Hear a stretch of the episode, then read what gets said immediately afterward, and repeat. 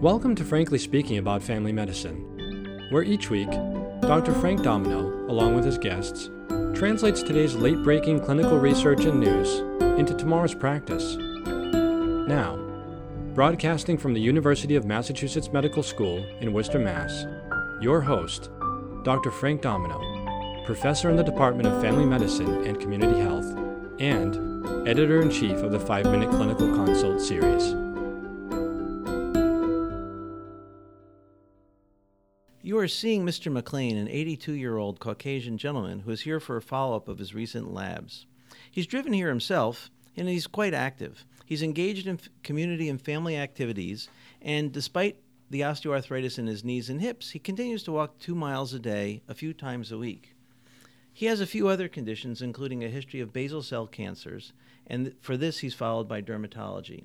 He has no other significant conditions. He currently takes acetaminophen, 325 milligrams, two tabs, two to three times a week for his joint pain. He takes 81 milligrams of aspirin per day because he read it was, quote, a good idea, end quote. He's been on pravastatin daily for, quote, a long time, end quote, because he, told, he was told once that his cholesterol was high. Mr. McLean has never smoked, drinks a few beers a week, and golfs uh, quite regularly.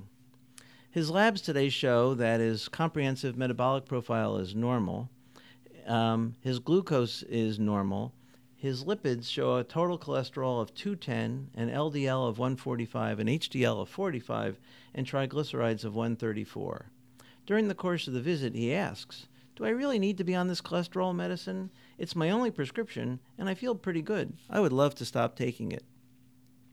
Hi, this is Frank Domino, professor in the Department of Family Medicine and Community Health at the University of Massachusetts Medical School. And joining me today is Susan Feeney, assistant professor in the Graduate School of Nursing and coordinator of the Family Nurse Practitioner and Adult Primary Care programs at the University of Massachusetts Medical School. Thanks for coming today, Susan. My pleasure. So, Mr. McLean sounds like a wonderful patient. um, how do we answer his question? What are the current recommendations for primary and secondary prevention of cardiovascular disease in our patients? Well, um, currently, if you use the ACC AHA guidelines, um, they break it down into t- ages 21 to 75 and then greater than 75. And they look at secondary, primary and secondary prevention. Of course, secondary prevention means someone has known atherosclerotic cardiovascular disease, um, and that is, you know, they've had an MI, they have heart failure, they've had a stent, they've had surgery, they have peripheral artery disease. If that's the case, then um, they go on either a moderate or a high intensity statin based on their age. So if they're 21 to 75, they recommend high intensity if it's tolerable. If they're over 75 and they have known atherosclerotic disease, then they go on a moderate if or a high if they can uh, mon, uh, ex- tolerate it. If they are um, do not have um, atherosclerotic disease, then we consider primary prevention, and we look at the you know the, the four groups. We look at how high their LDL is. If it's over 190, uh, they go on a high intensity. If they have diabetes, we look at their they would go on a statin regardless of their LDL. But then, depending on high or moderate intensity, is based on their um, their overall risk factor and um, their also their age. And then under that, as far as primary prevention, we do the we we estimate their 10-year risk, right? So if they have a risk that's greater than 7.5% within the next 10 years of having a, an event related to the atherosclerotic disease, um, then they recommend going on a statin.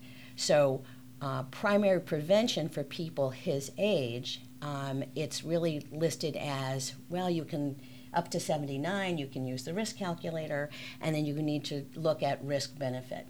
The truth is, when they did all these, when they looked at all the randomized controlled trials, there weren't a lot of people who were over 75 that they looked at in these trials. And so they did feel they had uh, good data on secondary prevention for people over 75 but people for primary prevention who did not, the, the, you know, the people who don't have heart disease, what's the benefit for them? Mm-hmm. So it really was left as use the calculator and then look at the risk benefit. So it was really sort of a dark hole. And so we have all these people. You know, you go into a nursing home and you look at people in their 80s, they're still on statins. So this is a dilemma. Well, and I think they were all started you know, years and years ago. Absolutely. Probably back in the late 80s or early 90s um, because people thought it was a good idea. Now, A, we have very little data that shows there's benefit, and B, um, the data we, we, we do have doesn't always apply to to people his age. All right, so so we have good idea of what we should be doing for primary and secondary prevention for those under 75 and over 75. Um, what are we going to tell Mr. McLean today? Should we tell him to stop? Should we tell him to not stop? Well, it's, it's interesting. There was a recent study that came out of um, Spain, and they looked at a uh, almost, you know, almost 47,000 people. Um, and they stratified them into, and these were people over the age of, of 70, 75, 74 and older. Um, and they looked at them as they only looked at the people who had no evidence, so primary prevention, no evidence of cardiovascular disease, which was kind of exciting. They found almost 50,000 people who didn't Right. at that age, right? Um, and then they looked at did they have diabetes or did they not have diabetes? So they found when they looked at the data that people who did not have diabetes, who did not have atherosclerotic cardiovascular disease, so true primary prevention, over the age of 75, they did not see any decrease in, in cardiac endpoints. So they didn't see a real benefit in having them on a statin.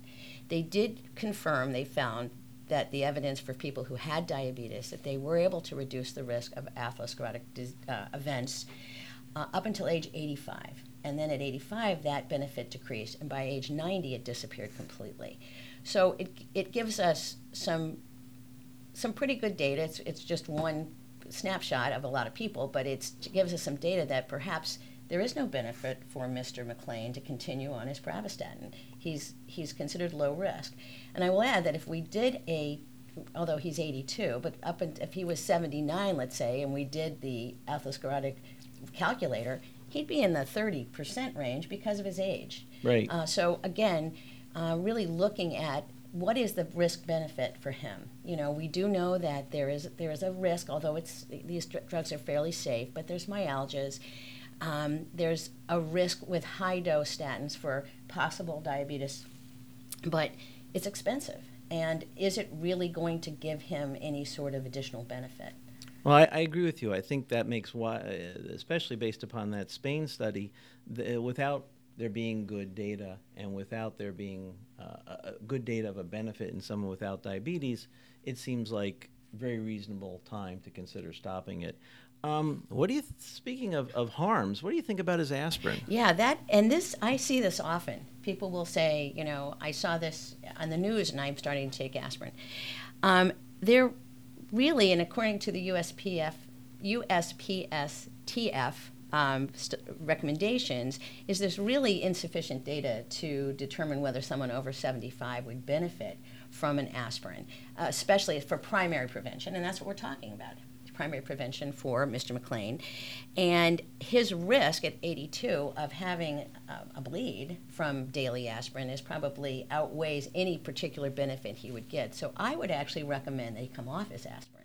Mr. McLean's going to love today's visit. I agree with you completely, Susan. I think this sounds like a great approach. We can we can certainly offer him to maybe stop one of these and then stop the other. Correct. Uh, if he had an incidental stroke or a heart attack, that was probably not something that was going to be prevented by these two interventions. So Absolutely. I I think uh, Mr. McLean's going to have a good day, and I think your your your wisdom is is very wise. Well, and, and again, this is um, these are dilemmas we're going to see more and more as our population ages, and the whole concept of you know choosing wisely. When do we? When does something lose its benefit or not, or maybe add harm, which might have been beneficial at 60, maybe not beneficial at 82. I couldn't agree more. Thanks again, Susan. My pleasure. Practice pointer. For adults over the age of 75 without diabetes, there is no good data demonstrating a benefit of statins for the primary prevention of atherosclerotic disease. Join us next time when we talk about the role of cannabinoids for the treatment of chronic pain. And for more timely, relevant, and practical medical education, check out Pri-Med.com. Thank you for listening to Frankly Speaking About Family Medicine, brought to you by Pri-Med. For more information about the article referenced in today's episode, look under the Resources section of the episode landing page. Need help reaching your CME credit goal this year? If so, please browse the more than 300 free CME accredited activities now available on Pri-Med.com. Thank you again for listening.